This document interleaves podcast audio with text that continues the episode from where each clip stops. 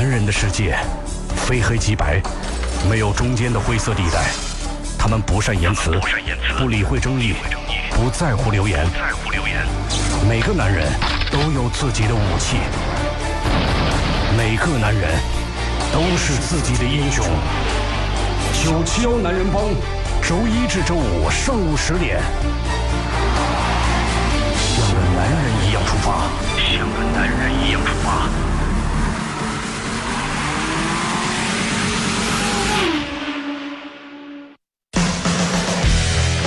微信公众账号里或新浪微博搜索“九七幺男人帮”，关注我们，畅谈观点。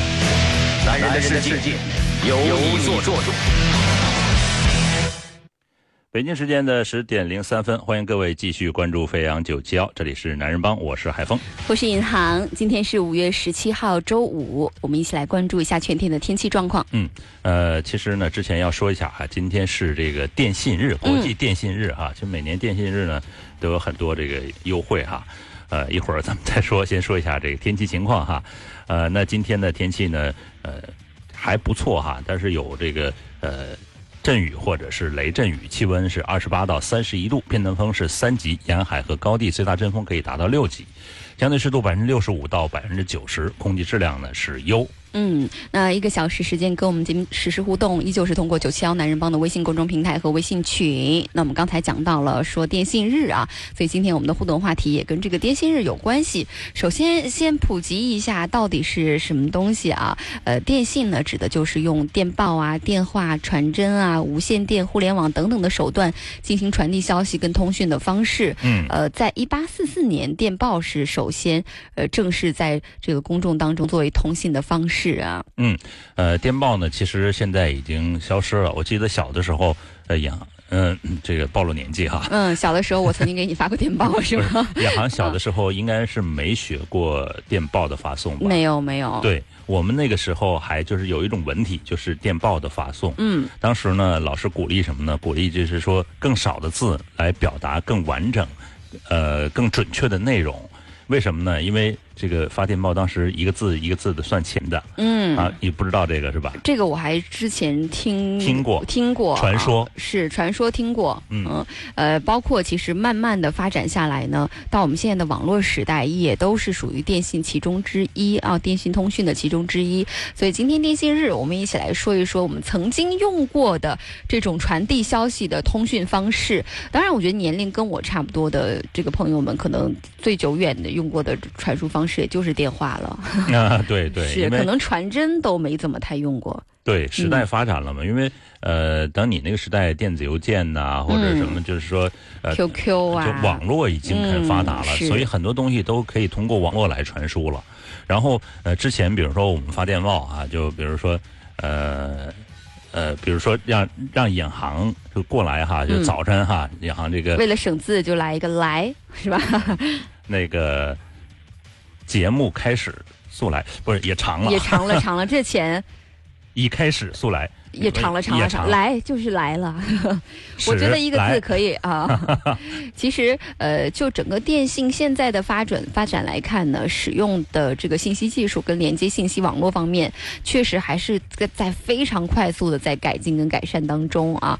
呃，但是其实整个的这个全球看到电信的发展是很不平衡的。我们拿到数据来看啊，就觉得这个很多呃地区的全球性的信息啊，其实是很不一样的。嗯。呃，包括通信行业。的这个先行发展，对于缩小数字鸿沟啊，比如说包括包括建立整个的这个社会网络来讲，非常非常重要啊。嗯，呃，那其实每年的电信日呢，都会这有这个优惠的情况出现哈，呃，然后呢也会有怎么说呢，就是大的这个政策出现。那最新的政策是什么呢？是呃，国务院的这个携号转网呢，是这个准备十一十一月之前会什么呢？会实行啊，这个流量和这个费用呢可能会降啊，这是国务院的这个常务会议的消息，是四号的一个消息哈。呃，通过普惠制的套餐和升档降费啊，降低套餐外的流量单价，对于这个低收入和这个老年群体的推广的地板价的资费等等，实现移动流量平均资费降低百分之二十以上。嗯，因为各个城市、各个省其实携号转网的实施的时间不是特别一样啊，所以大概时间是十一月底之前。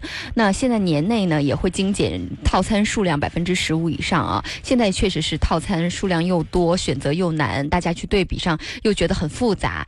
那一直以来呢，其实还是电信这个行业还是大家非常关注的热议的民生的话题了。因为是人们很重要的每天都需要用的，对对对。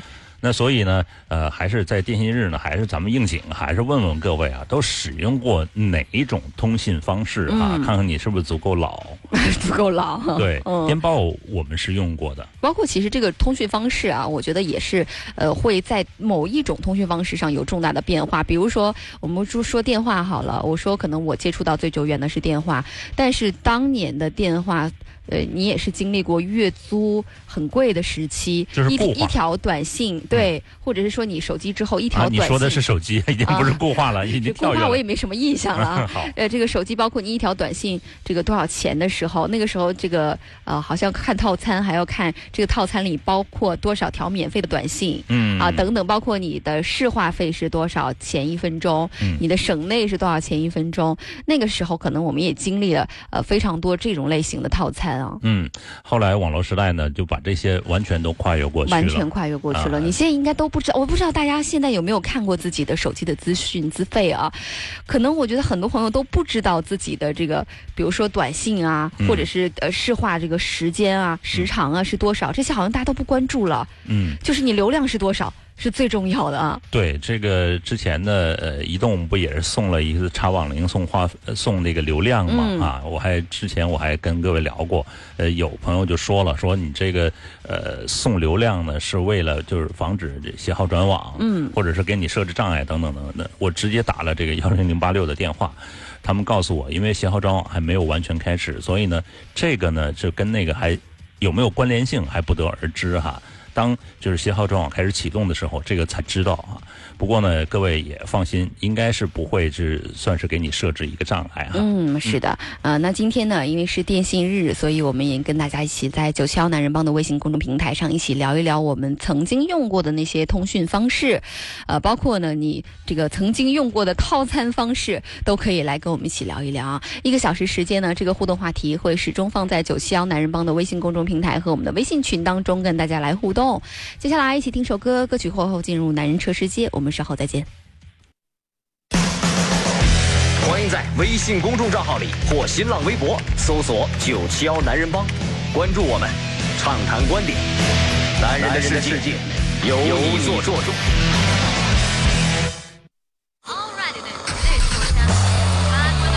Standby formation，男人车世界，车世界。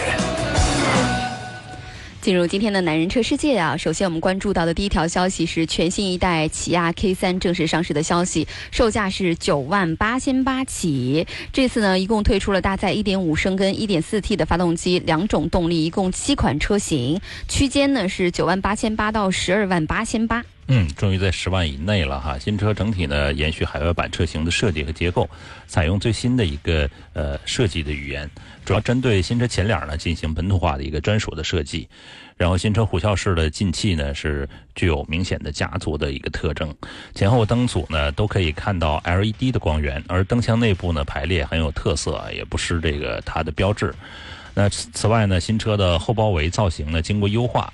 增加贯穿式的镀铬装饰条，还有带红线的底部的扩散器的一个造型，看起来是更加运动和协调。嗯，我们来看一下内饰啊，这次呢主要是以运动风格为主基调，所以呢，呃，内饰也非常非常的运动，有一个悬浮式的中控屏和一个圆形的空调的出风口，特别我觉得很时尚啊。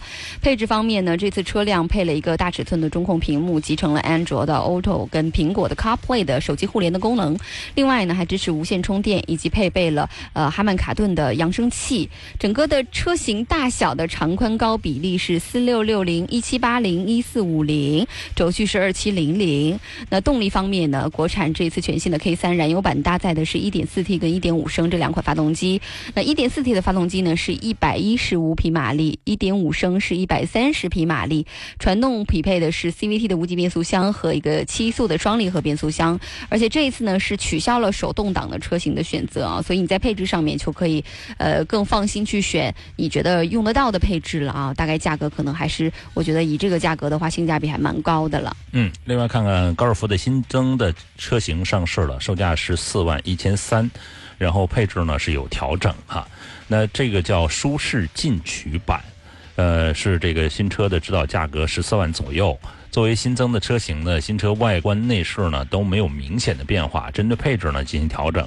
呃，相比这个呃舒适版呢，那它的这个进取版呢是这个取消了后排的中央的扶手，还有司机侧座椅的腰托，还有。呃，智能疲劳监测系统等配置就便宜了六千多块钱，但是取消这些看你是不是用得上的。如果你觉得这个是用不上的话，呃，那我觉得这个价格啊，你就买它的新新增的这个进取舒适进取版就可以了。疲不疲劳，我自己还不知道吗？就是我告诉你一下嘛。我我最讨厌别人别人监视我。你又累了，你你又累了。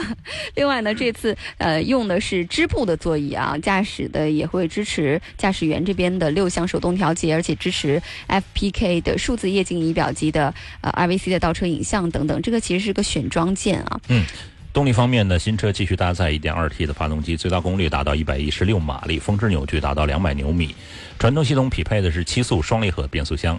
可以满足国五的一个排放的标准，嗯，国六的国六的排放标准啊。那在我们深圳地区是完全可以买的。呃，这就是高尔夫新增的一个车型，这次售价是十四万一千三啊，是个舒适进取型。呃，配置相对来讲不是很高，但是我觉得也是减少的配置，都是我觉得还不算是必备的配置了啊，看大家能不能接受了。另外呢，七月份有个新车上市的消息是日产全新的轩逸在七月份要上市了。呃，换代车型确实。还亮点蛮多的，我觉得很值得跟大家一一来细数一下啊。那合资紧凑型的车型当中，日产轩逸也算是一个长期很热卖的、很热销的一个车型了。经历了很多年的改款之后，日产的轩逸真的终于得到了一个换代啊。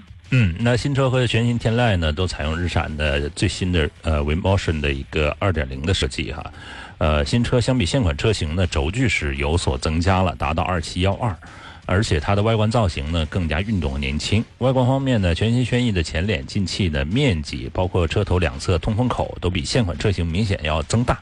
新车在车身侧面采用了双腰线的设计，整体轮廓呢就像小号的天籁。嗯。车尾方面呢，新车后备箱的盖上呢，呃，和这个牌照区域呢是形成了层次分明的一个落差，而且呢还有隐藏式的一个排气。车尾的。呃，低端呢还呃车尾的低部哈还配有扰流板的一个造型的饰板，那也进一步增强了这个车的运动感。我们来看一下内饰，这次配备了一个悬浮式的中控屏，有一个重新设计过的空调的出风口，有个菱形打孔的真皮座椅和一个呃配置还蛮不错的整个内饰的升级的这个呃细节的配置啊。呃，另外呢，它会有诸如天窗啊、雾灯饰板啊等等的一些配置是选装的。动力方面呢，这次全新的轩逸搭载的是全新日产的这个新的一点六升的自吸的发动机，一百零二千瓦，匹配的是 CVT 的无级。变速箱，这就是这一次终于迎来了全新换代的，而不是多年的一个小改款的呃日产的轩逸啊。呃，感兴趣的朋友呢，我觉得这一代是非常非常值得大家去关注的，很多很多亮点的一代来轩逸，七月份会正式上市。嗯，那日前比亚迪呢宣布秦 Pro 的 EV 的超能版的车型呢是正式上市，补贴前的价格呢是二十四万八千九到二十九万八千九。补贴后的售价呢是十四万九千九到十九万九千九哈，这个补贴的力度还是比较大的。嗯，除此之外呢，比亚迪推出了一款北京版的车型，是北京地区独家发布啊，补贴后的价格为十四万九千九。这次全新上市的秦 Pro 的 EV 六百的超能版的车型呢，比之前发布的车型拥有更强的动力系统以及续航的表现。动力方面呢，是这次秦 Pro EV 超能版。呃，将推出 EV 五百和 EV 六百三种不同动力的车型。其中最强劲的 EV 六百呢，是配备的电机是最大功率达到一百八十三马力，峰值扭矩达到两百八十牛米。同时呢，呃，将会搭载容量为六十九点五千瓦时的一个电池组，NEDC 的就是呃标准工况的一个续航里程可以达到五百二十公里。嗯，快充的情况下，三十分钟内可以将电量从百分之三十到百分之八十。为啥我要百分之三十就充呢？不是百分之十呢？就是很多朋友对于百分之三十这件事情已经很慌了。就是其实我发现啊，呃，如果要是你想要尝试买电动车的话，你就先看一下手机的电量，你是能容忍到多少？很多朋友手机的电量可能到百分之六十、百分之七。十我觉得已经很多电量的时候，就开始慌张要找充电器了。我经经常听到有些人。当当当响了之后才才想。我我剩百分之五我都不慌张的，所以就我觉得如果像这样的朋友的话，呃，不是特别适合去买一台电动车，就是你你会总是想给它充电。嗯，对。所以它其实百分之三十到百分之八十的这个充电的数值，也是一个相对来讲可能对电池最好保护保护的最好的一个方式。那这个呢，也是比亚迪电动轿车的第一个续航里程超过五百公里的车型。呃，那未来呢，我们猜测应该也是会跟这个广汽新能源的。像 H S 啊，像几何 A 啊等等的这样的车型去展开较量了。嗯，另外呢，今天看到了一个申报信息，跟大家分享是马自达三的三厢版的申报信息。呃，这次尾标看到没有提昂克赛拉，动力呢是一个1.5升，一个2.0升。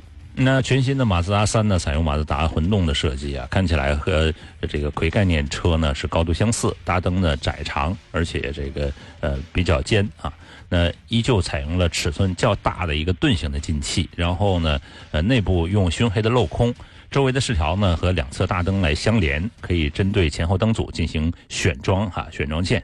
那长宽高分别是四六六二、一七九七、一四四五，轴距是二七二六。动力方面呢，将提供两款动力总成，二点零升的自然吸气发动机，最大功率达到一百一十六马力，呃，那。一点五升的发动机最大功率是八十六千瓦。嗯，这个是申报信息的一个曝光。另外呢，我们在工信部的官网也是看到了一个这个申报信息，也值得分享一下，是广汽的菲克吉普自由侠的一个申报信息。根据申报图呢，我们其实可以看到，还是在外观上有一个小幅的调整的。同时，呃，在数据上看到增加了一个一点三 T 的发动机的车型。外观方面呢，这次换装了一个全新造型的前保险杠。本来其实自由侠给我们觉得就是。萌萌的这个 man 啊，另外保险杠的整体跟车身同色的部分也有所增加了，同时造型看起来更简洁一点。新车的雾灯呢是被移至了保险杠两侧的进气的内部，那中网下面呢进气就是黑色的了，跟轮眉啊、跟车身的护板啊全部连在一起。尺寸方面呢，长宽高分别是四二四零、一八零五、一七三零，轴距是二五七零。嗯，动力方面呢，新款吉普的自由侠呢是增加了搭载 1.3T 发动机的车型，动力输出和现款的指南者呢是相同，最大功率达到173马力，峰值扭矩是270牛米。其实说一句，我不是特别喜欢这这类的车型哈。嗯。这个自由侠，我第一次去试这个车，还是陪我们的一个同事去试的。呃，节目之下，我告诉你是谁啊？就是陪我们一个同事去试，当时在车展上面，还是挺对自由侠还挺感兴趣的啊。那还有一个新的消息呢，是的这个宝马的新消息啊。其实近来宝马旗下的产品在设计上还是明显非常有差异化的。呃，大尺寸的双肾的这个进气，也成为比如说以 X 七为代表的它的 SUV 家族里面的比较重大。的比较重要的一个特征。那现在我们看到了一个华晨宝马中期改款的 X 一的一个工信部的申报资料，其实在造型上也是进行了调整，呃，跟 X 七有一个同款的大尺寸的双肾的进气啊。嗯，值得一提的是，这也是中期改款 X 一第一次呢以官方的这个形式来亮相。呃，由于是中期改款车型呢，新的 X 一呢在尺寸、动力方面和现款车型呢基本是没有变化的。长宽高分别是四五六五一八二一一六二零，轴距二七八零。其中轴距呢，呃，数据呢是领先奔驰的 GLA，还有奥迪的 Q 三，包括凯迪拉克的 XT 四等等，这个跟它同级别的车品了啊。动力呢，这次搭载的是 1.5T 跟 2.0T 两个发动机。1.5T 呢，这次功率提升了三千瓦啊，传动部分呢预计。匹配的是使用七速双离合替代到现在六 AT 的变速箱。那四驱版的是八 AT 保持不变。值得注意的是，这一次的中期改款之后的 X 一是全系都满足国六的排放标准了。所以，呃，在我们深圳去买想要买这个 X 一的朋友，稍微等一下啊，等它改款之后满足国六排放标准之后，在你这个呃购买啊，包括你之后的二手出售啊，都会比较方便一点。嗯，另外，福特呢是发布了全新的福特福克斯 ST 的旅行版的官图以及部分的信息哈。新车呢最快在今年年中要在欧洲先上市。外观方面呢，新车和普通版的车型呢基本保持了一样子，呃，只是在细节之处呢有一点调整啊。那动力方面呢，呃，福克斯的 ST 的旅行版和普通版使用了相同的动力总成，二点二点三升的汽油发动机和二点零升的柴油发动机。其中汽油版的车型呢，最大输出功率是二百七十六马力，峰值扭矩呢是达到四百二十牛米。呃，与之匹配的是六速手动或七速的自动的变速箱，而且在前轴呢是配有电子线差呃线线滑速差器差差速器哈。这次柴油版的车型呢，功率是一百八十七匹马力，扭矩四百牛米。其实作为一个比较注重实用跟空间性的一个旅行车啊，呃，而且这次配了一个还相对很强大的一个动力表现，我觉得在之后引入国内之后啊，啊，我还对它的市场蛮看好的。因为我们之前会觉得，呃，对于这种稍微对空间或者是这个对于这种旅行版车型有需求的朋友们，可能对动力要求没那么高。但是我觉得现在当呃慢慢的。家庭的主要成员啊，就是可能男生啊，这个作为家庭的一个顶梁柱的这个男生，越来越年轻化，很多就是年纪并不是很大的，或者心态还非常年轻的朋友们，就已经家里面可能有两个小朋友了，等等需要空间了，他可能对于动力啊，对于这个运动性还是有一定的追求的。关键是他对外外观造型也有一定的追求，因为一般商务车可能就偏。沉一点，偏你年纪大一点点哈。是的，更实用一点。嗯，马上是一段简短的广告时间了。广告过后，有更多汽车和数码的消息等着大家。九七幺男人帮的微信公众平台始终开放，我们一会儿见吧。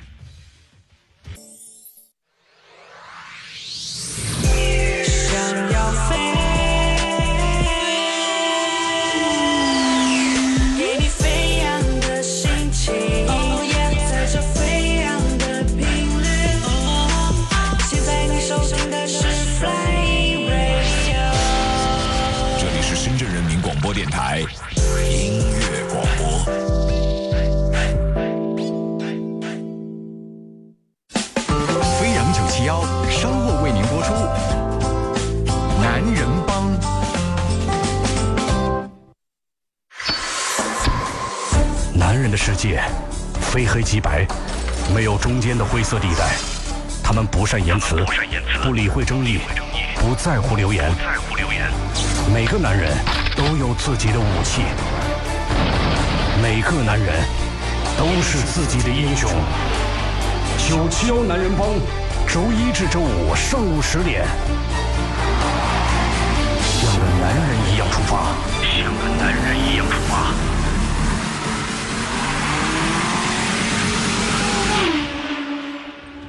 欢迎各位继续回来，这里是男人帮，我是海峰，我是尹航。我们今天聊的互动话题呢是说今天是电信日啊，所以跟大家一起来探讨一下你曾经经历过的通讯方式有哪些。大家可以通过九七幺男人帮的微信公众平台和微信群来实时互动。有一个朋友啊，真的是呃，我觉得他的留言一定要读，就是写的非常非常认真。其实他是用的主要是什么呢？即时通讯工具啊，他没说其他，比如说电信呢、电报啊。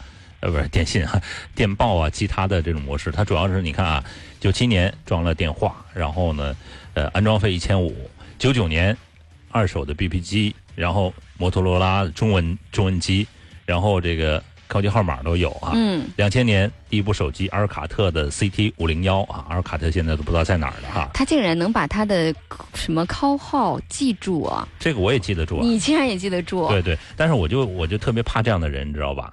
因为你欠他账，他永远记得，记得特别清楚，每个数字都记得。你跟银行这种，他马上就忘了。我真的七秒钟，他的 call 号我还想好想念一下，叫一二七九六八六三三，他竟然一直记着。然后呢，呃，当时说这个每个月消费呃二到三张两百二二零幺的电话卡，就是当时有这样的电话卡。嗯。然后呢，还有 IC 的这个电话磁卡哈。呃，大学二年级之后呢，注册 QSQ 进入网络了，然后雅虎的邮箱。零四年开始这移动的飞信，然后体验网络电话。零五年呢是这个诺基亚的 N 七二啊，比较经典的机机型 GPRS 上网哈。然后呢，同年又一部多普达的移动的办公来用啊。多普达当时是叫叫 PDF 呃叫 PD 什么 PD PDF 是什么我忘了，就是说掌上那种大屏的这种呃终端设备啊。嗯。然后零七年呢是二零零七年啊是这个第一代的 iPhone，然后电阻屏。然后手机就成了自己的器官。嗯，是他算一下，一九九九年的时候上大学二年级，大概可以算出来年纪了啊。Giving L 这个朋友，谢谢你特别认真的呃跟我们聊了一下整个。其实我们的所有的通讯工具的变换方式，也记载着，也是记录着呃我们这个从青春一直一路走过来的日子啊。但足够老啊！你你用过吗？这个还真没有。就足够老的人才用。我是用过电报的哈。那敲机还算什么？好，那我们继续来看汽车部分的消息啊。今天汽车部分呢，聊到呃最后一条消息，最后一条消息是说到的星途星途的一个谍照啊。呃，确实这次的星途有一个奥迪 Q7 一样的身材，卖着奇瑞一样的价格啊。我们看到这个谍照还是定位一个中下中中大型的 SUV，一个七座的布局。其实外观现在虽然是覆盖很重很重的伪装贴纸，但是呢，还是类似。星图 TX 的这种大嘴式的前进器，呃，也能明显的看出来它的身份就是星图的 VX。嗯，那前进器采用三条的横幅式的饰条进行点缀，然后将横向的视觉呢是拉长了，显得这车很大哈。同时呢，这个设计呃可能会成为星途未来的一个设计的元素。车身侧面呢，新车车身线条呢是趋于平缓，配合近五米长的一个车身，预计能够带来出色的一个驾乘的一个空间。那尾部方面呢，整体来看偏向巨型的一个轮廓，下方的排气口呢采用了双边共双出的排气布局，而且带来不。不错的一个运动感。嗯，内饰跟动力方面，其实现在还没有公布具体的信息。不过呢，呃，预计内饰应该是沿用星途 LX 的这个双拼的大横屏的设计。动力呢，之前曝光过的是一个 1.6T 加上48伏的一个轻混的方案。呃，那这个车会在2020年进行推出，大概预计售价是17万到23万元之间。